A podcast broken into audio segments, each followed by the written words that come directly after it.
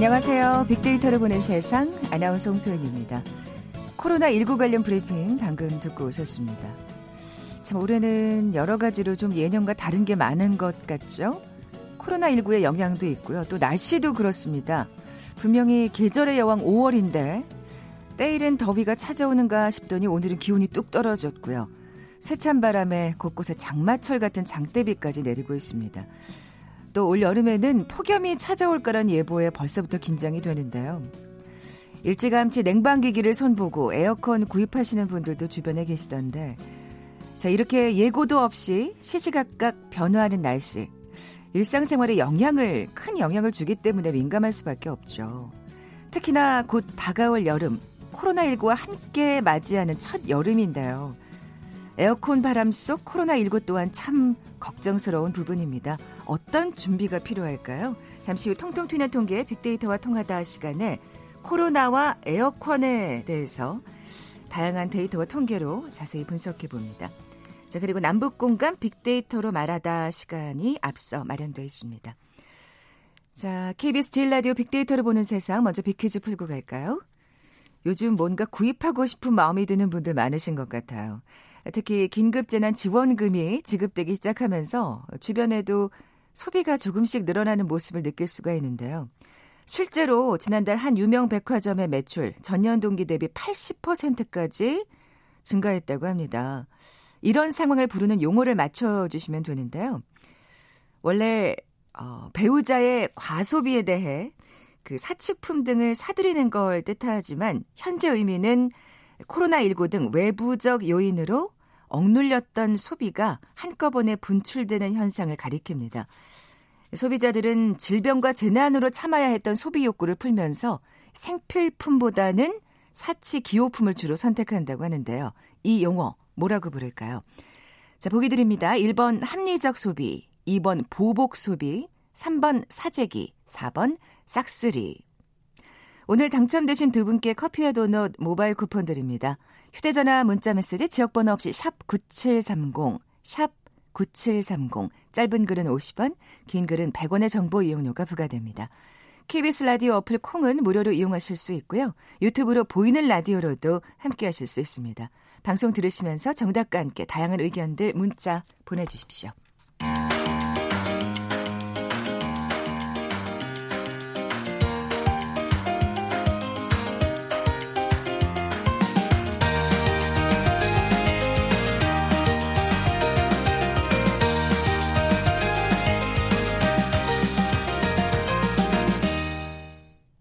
처녀의 몸을 안개처럼 감싼 모슬인 치마 저고리는 아름다운 얼굴과 몸에 황홀하게 어울렸다.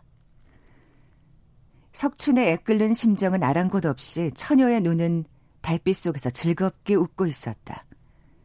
자기를 향해 보내는 그 행복스러운 미소가 석춘의 마음을 어느 정도 위안하였다.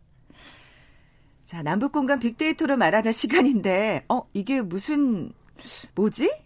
굉장히 의아하신 분들 많았을 것 같아요. 자, 오늘은 북한 소설 한 권 소개해 드리려고 합니다. KBS 김정환 기자 나와 계세요. 안녕하세요. 네, 안녕하세요. 네. 방금 읽으셨잖아요. 네. 그 부분 느낌이 좀 어떠셨어요? 약간 그 우리나라 1930, 40년대 네, 조금 소설을 약간, 보는 듯한 네, 예스러운 느낌이랄까요? 예스러운 느낌 예, 이런 느낌 드시죠? 예. 예. 사실 북한 하면은 우리가 뭐 개인보다는 사회나 국가, 당 이거를 더 앞세우는 전체주의 국가 이렇게 떠올리죠. 맞습니다. 그런데 역시 그렇지만 또 한편으로는 사람 사는 곳입니다.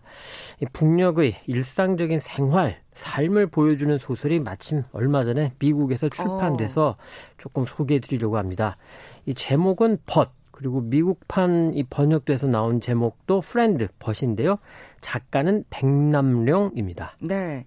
이 북녘의 일상적인 생활, 삶을 보여준다고 하셨는데 특히 정말 눈길을 끄는 게 리혼, 그러니까 이혼을 다루고 있다면서요. 맞습니다. 네. 여주인공이 최순희, 뭐 역시 이쁜 이름입니다. 순희라는 30대 이제 초중반의 여성인데요. 예, 예. 이 소설이 리혼을 시켜달라라고 하면서 이 법원으로 이 판사 정진우를 찾는 것으로 소설이 시작합니다. 어. 왜 그러십니까? 그러니까 생활 리듬이 달라요.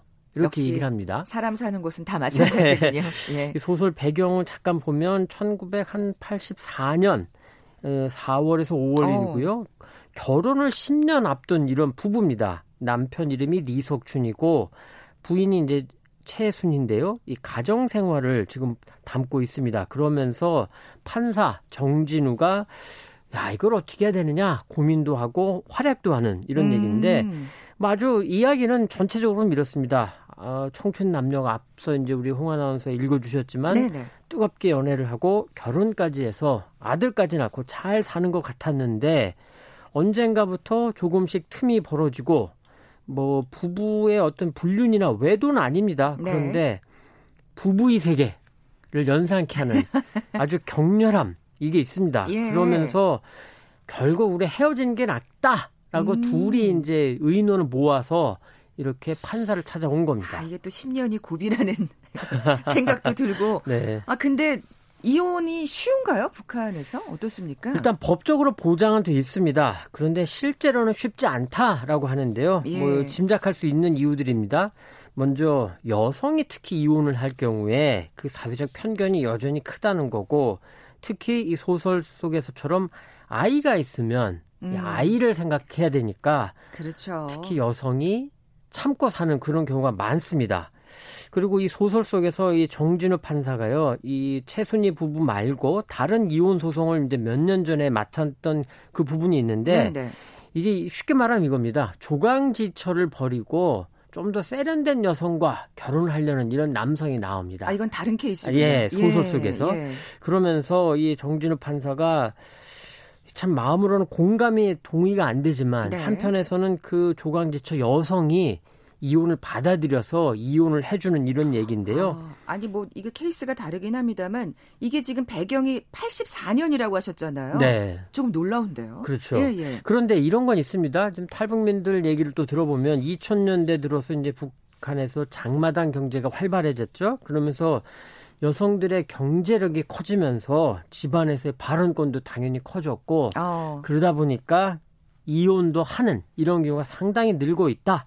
그러니까 이런 조강지처를 버리는 케이스하고는 다른 그렇죠. 거네요. 예, 예. 이제는 뭐라고 할까 뭐 내소박이라고 하나요? 뭐 이런 경우도 생긴다는 건데 자, 여기서 북한이 가정, 가족을 어떻게 보고 있느냐, 음. 이게 지금 우리와 근본적으로 다른 점이 있습니다. 네. 뭐 짐작하시겠지만 북한은 모든 부분에 있어서 정치적인 게 많이, 정치 사상적인 게 많이 들어가는데 그렇죠. 혹시 대가정이란 말 들어보셨어요? 아니요. 이 북한에서는 사회를 이른바 대가정이라고 합니다. 큰 집이다. 음. 이런 얘기고 그리고 우리가 흔히 말하는 가족, 가정은 그 대가정 안에 있는 세포 이렇게 부릅니다.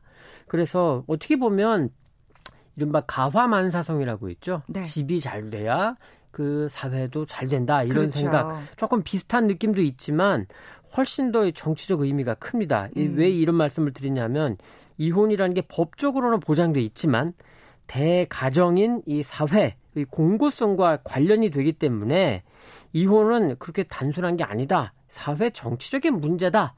라고 지금 판사 정진우가 아, 말을 하는데 그렇군요. 거기에 이제 기본적으로 이혼을 바라보는 북한의 시각이 들어 있습니다. 네.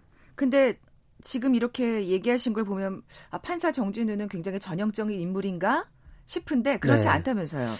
오, 그 굉장히 우리가 흔히 판사하면은 떠올리게 되는 이미지와 상당히 다릅니다. 음. 이 리석춘, 최순희 부부 둘 다 불러가지고 둘의 각각의 사정을 다 듣습니다. 그것도 이제 법정이 아니라 뭐 일하는 곳을 찾아간다거나. 아, 되게 일을 열심히 하시는 판사분이군요. 이 리석춘 남편은 선반공이고요. 부인 최순희는 원래 이제 공장 노동자 출신이었다가 노래를 잘해서 도예술단에서 이제 활약하는 가수인데요. 아.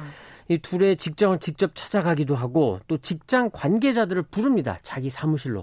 그러면서 왜 이 부부가 이혼하려고 하는지 음. 그 사정을 북한말로 료해 그러니까 파악하려고 아주 애를 씁니다. 심지어는 리석춘의 일을 돕기도 하는데 어, 판사스럽지 않다. 굉장히 헌신적이고 어. 공평무사하다. 그러니까 이제 잠깐 우리 홍아나운서도 말씀하셨지만 북한이 강조하는 사회주의적 이상에 충실한 그런 인물로 그려지고 있습니다. 아, 그렇군요. 그런데 또 예. 한편으로는 이 소설이 흥미로운 게 그러면 이 정진우 판사의 부부 생활은 어떠냐? 100% 100점이냐? 이게 또 아닙니다. 아, 네. 이 정진우 판사가 자기 머리는 못 깎는 초반인데 젊은 날 역시 아주 열띤 연애 끝에 결혼했는데 부인이 그 채소 그러니까 식물 전문가예요. 그런데 고향이 이 남새 채소가 잘 재배가 안 돼서 이 고향 땅을 위해서 굉장히 헌신하는 모습이 있는데 그러다 보니까 조금 집에 우리가 보자면 소홀한 아, 듯한 아, 게 있습니다. 이한 예. 달에 몇 번씩 고향 땅을 방문하는 이런 음. 게 있어서 그 과정에서 이제 판사 정진우도 고민을 하고 좀 불만을 썼죠. 그런데 이제 이 소설의 재미가 그러면 정진우는 또 어떤 결론을 내느냐 네, 네. 자신의 부부 생활에선 이런 질문들이 있는데 재밌습니다. 한 가지의 결혼 생활만 나오는 건 아니네요. 그렇습니다. 예. 여러 가지 축을 보여주고 있습니다. 아까 이제 이 북녘의 생활 모습을 보여준다고 하셨는데 이혼과 함께 뭐 관료주의도 고발한다. 그렇습니다. 음. 이 리석춘 최순희 부부의 이혼권을 놓고 고민하고 있는데 이 도공업기술위원장이라고 하는 사람이 찾아옵니다. 알고 보니까 최순희의 사촌 같은 육촌 오빠인데 이혼을 허가해 달라. 네. 이렇게 일종의 간접적인 압박을 하는 겁니다. 어. 그런데 이 과정에서 이 판사 정진우가 이 채림이라는 사람인데요. 이 그 도공업기술위원장이 이 사람이 뭔가 부정을 했다라는 걸 또 알게 됩니다. 아. 그러니까 이야기가 단순히 한 부부의 결혼만 있는 게 아니고 그러네요. 여러 가지를 보여주고 있는데 그러면서 이 아주 또 정의롭게 이 문제를 풀어가는 모습도 보여주고 있습니다. 그렇군요.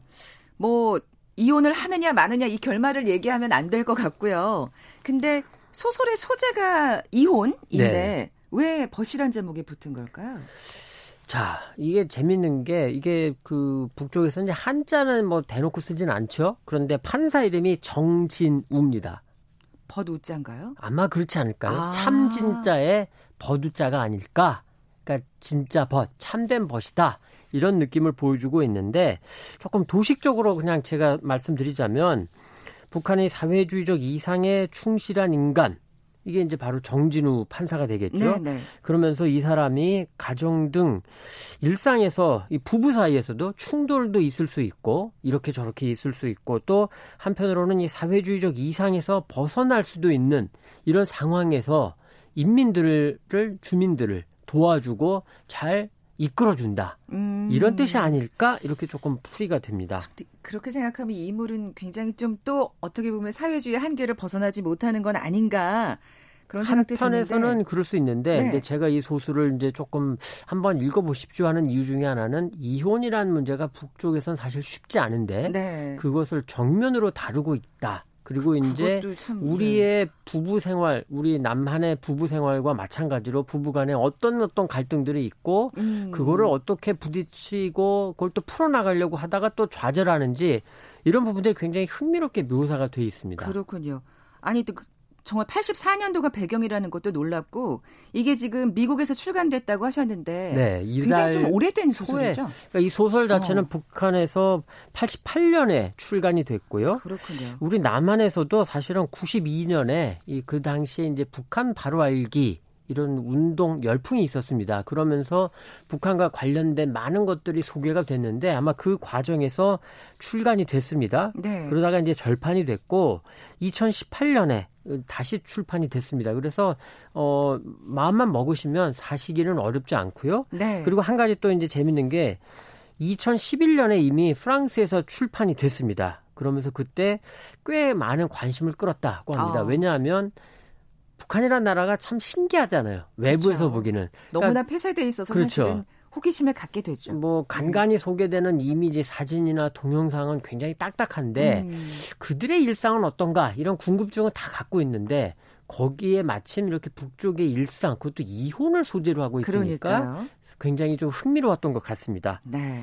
뉴욕 타임스는 이런 평가를 했는데 북한하면 으레 미사일 또 군사 퍼레이드 이런 걸 떠오르기 마련인데 이 소설 벗은 북한의 평범한 일상을 보여주는 묘한 매력이 있다 이렇게 평가를 했고요. 아마존 사이트에 제가 들어가 봤습니다. 이 독자 후기가 하나 올라와 있는데 어, 선명한 등장 인물들 보여주면서 아주 그 구성이 잘 돼 있다. 흥미롭게 읽을 수 있을 것 같다. 어. 즐겁게 감상하시라. 이렇게 또 후기가 올라와 네. 있습니다. 우리 김정환 기자도 도서관에서 빌리셨더라고요. 네. 직접 사지 않으셔도 도서관에 가서 한번 확인하실 수 있을 겁니다.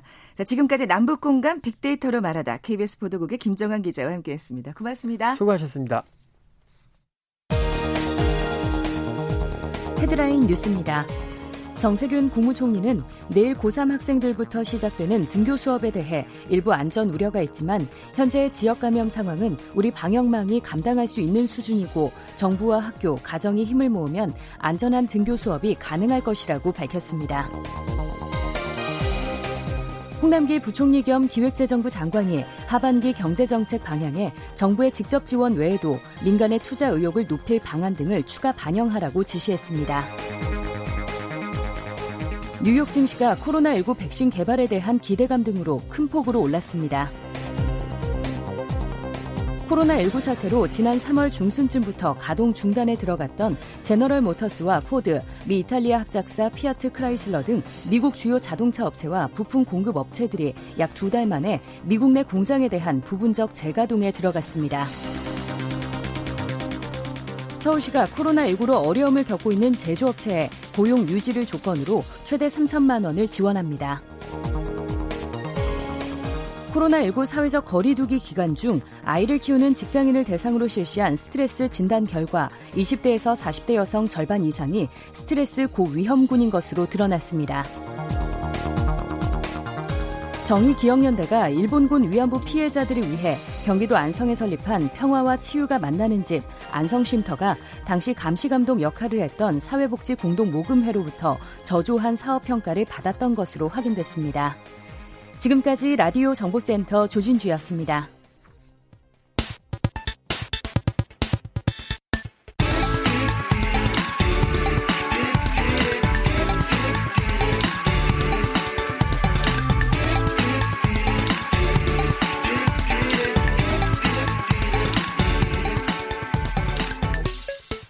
데이터와 차트로 세상을 보는 시간이죠. 통통 튀는 통계 빅데이터와 통하다. 디지털 데이터 전문가 김원식 박사 나와 계세요. 안녕하세요. 네, 안녕하십니까. 빅퀴즈 다시 한번 내주세요. 네, 이 소비와 관련된 시사 용어를 맞춰 주시면 되는데요. 이 원래 배우자의 어, 소비에 대해서 이 사치품 등을 사들이는 것을 뜻하였죠. 나도 나도 살 거야, 뭐 이런 거죠. 예. 그렇습니다. 어, 근데 현재 의미는 코로나19 등 외부적 요인으로 억눌렸던 소비가 한꺼번에 분출되는 현상을 이렇게 뜻하는 용어로 사용이 되고 있는데요. 이 소비자들은 질병과 재난에서 참아야 했던 소비 욕구를 풀면서 이 생필품보다는 사치, 기호품을 주로 선택한다고 합니다. 이 용어는 무엇일까요? 1번 합리적 소비, 2번 보복 소비, 3번 사재기, 4번 싹쓸이 이렇게 돼 있는데요. 잘 듣지 못했던 용어 가운데 하나가 아닐까 음. 싶습니다. 우리 박윤선 님이 참 자극적이라면서 이 정답 재난 지원금 받자마자 요거 하셨다고 네, 네 좋은 쪽으로 하셨겠죠. 네. 그럼요, 그럼요. 그럼 좀 스트레스 푸셔야죠. 맞습니다. 자, 오늘 당첨되신 두 분께 커피와 도는 모바일 쿠폰 드립니다. 정답 아시는 분들 저희 빅데이터로 보는 세상 앞으로 지금 바로 문자 보내 주십시오. 휴대 전화 문자 메시지 지역 번호 없이 샵 9730, 샵 9730입니다. 짧은 글은 50원, 긴 글은 100원의 정보 이용료가 부과됩니다. 콩은 무료로 이용하실 수 있고요. 유튜브로 보이는 라디오로도 함께 하실 수 있습니다. 자, 오늘의 키워드는 코로나와 에어컨인데요. 어떤 네. 상관관계가 있는 걸까요? 일단 정경 질병관리본부장이 6일 브리핑에서 이 에어컨을 어, 환기하면서 사용해야 된다 이렇게 예, 그렇죠. 언급을 했어요. 예. 그래서 중국 연구가 한 식당 사례를 분석하는 것에 따른 것이다라고 했는데 사실 에어컨 같은 경우에는 바깥에서 공기를 빨아들여 가지고 냉각한데 다시 뿜어서 어, 이렇게 냉각을 하는 그런 원리를 가지고 있죠. 근데, 어, 심지어는 비말이 2m 이상 멀리 이 에어컨 바람을 타고 날아갈 수 있다라는 거고요. 이 환기가 안 되는 것도 문제고 에어컨 바람도 문제군요. 그렇습니다. 예. 그렇기 때문에 환기해서 어, 사용을 해야 된다. 그리고 너무 세게 틀어놨을 경우엔 더 멀리 날아가게 되는 그런 아. 상황이 벌어지게 되고 또 환기 안 되는 상황에서는 사실 어, 뭐몇 미터를 날아가느냐는 별로 의미가 없을 정도라는 거죠. 어, 아까 지금 중국 연구 한 예. 식당 예. 사례라고 하셨는데 어떤 얘기인가요? 그렇습니다. 이게 신종 감염병이라고 하는 학술지 온라인판에 실렸어요. 그래서 이 광저우시 남부 지방이긴 하지만 어, 이런 이제 공간에서 실험을 좀 해봤는데요. 간단하게 말씀드리면 5층짜리 음식점 창문이 없었고요. 층마다 별도의 에어컨으로 냉방을 하는 곳이었습니다. 네. 근데 그 가운데 3층 에어컨 바로 앞에 어, C 가족이 그 다음엔 A 가족이 B 가족이 이렇게 어, 앉게 하고 예. 어, 에어컨을 돌려봤어요. 그랬더니 에어컨 바로 앞에 있는 가족이 아니고 중간에 있는 가족 중에 먼저 예, 발열과 아. 기침 등의 증세를 어, 이제 보였다는 것이죠. 역시 비말이 날아가는군요. 그렇습니다. 아. 확산이 됐고 그 이에 이제 B가족, C가족으로 이런 식으로 차례로 감염이 됐기 때문에 결과적으로는 에어컨이 확산을 시킨 어, 원이다 이렇게 아, 나와서 예. 실제 어, 연구 결과도 나온 것입니다. 환기를 열심히 해야겠네요. 근데 또 이제 사실은 이, 요즘에는 이 코로나19 때문에 집콕하시는 분들이 늘고 있잖아요. 네. 근데 그래서 여름철 에어컨이 더 필요할 것 같거든요. 그렇습니다. 네. 지금 현재 이 지난해 기준으로 5월 초부터 최고 기온이 25도를 넘어서고 있고요. 또 에어컨 가동이 그때부터 시작이 되니까요. 지금부터 이제 늘어나고 있는 그런 상황인데다가 말씀하신 것처럼 코로나19로 집에 머무는 시간이 길어지게 되면서 한 전자 서비스 업체에 따르면은 3월에서 5월 간의 에어컨 사전 접수 기, 어, 건수가 작년 예전보다 25% 정도 늘어났다고 합니다. 아, 그러니까 판매 구매를 아, 말씀하시는 아, 그러니까 AS를 네, 말씀하시는 그렇습니다. 거죠? 그래서 TV나 냉장고도 다른 제품 방문 수리를 하면서도 어, 그것을 더 플러스로 이용할 수 있는 그런 서비스가 더 많아지고 있다라는 것인데요. 그리고 집에 있는 시간이 길어지면서 올해 들어서 접수된 에어컨 세척 건수만 해도 작년 동기 대비 15% 정도 늘어나는 어, 그런 실제 데이터 결과를 보여주고 음, 있기도 네. 합니다. 더더군다나 뭐 올여름 무더위가 예상된다고 하니까 더들 걱정이실 텐데 에어클린 인증제가 어떤 건가요? 그 에어클린 인증제 같은 경우에는 우리가 이제 식당에 아무래도 방문을 하시게 됐을 경우에 바깥에서 이제 안으로 들어가시게 되면 덥잖아요. 그런데 음. 그 가운데서 이 업소의 에어컨이 과연 청결하게 청소되었는지 좀 굉장히 의심스러울 수도 있는 거거든요. 그렇죠. 그 예. 뭐 이제 아까 뭐 재난지원금 말씀하셨지만 지역에 가가지고 식당도 좀 이용하고 싶은데 더워서 이제 에어컨을 이용하게 되면은 이게 제대로 안 돼가지고 좀 껄끄러우신데 예, 강남구가 전국 최초로 에어클린 인증제를 도입한다는 겁니다. 이건 아. 뭐냐면은 업소에서 정말 청결하게 청소를 했을 경우에는 뭐 소독 용품이라든지 이런 것들도 지급하고 또 위생업소 인증 스티커도 이렇게 발급을 하겠다. 그래서 자발적으로 좀 유도를 하는 그런 것도 하고 있는 것 이것도 음. 이제 업소용으로 다중 이용 시설에게 필요한 조치가 아닌가라는 그러니까요. 생각이 드네요. 아, 이, 이 얘기 듣고 나니까 시민들이 조금 안심이 될 것 같아요. 네. 시내 버스들도 결국은 창문을 열고 에어컨을 켜고 운행을 하게 되겠죠? 그걸 이제 한자로 네. 이제 개문 냉방이다 이렇게 얘기를 하는데 문을 열고 냉방을 동시에 하는 거죠. 사실 여름철 이렇게 하면 안 되는 건데. 그렇죠. 예. 사실 영업소들도 다 문을 닫게 했잖아요. 지금까지 여름에. 예. 왜냐하면 이제 여름철에 좀 전기 요금 뭐 이런 것을 또 바뀌어도 환경을 좀 생각을 해야 되기 때문에 그렇죠. 하지 못하게 했는데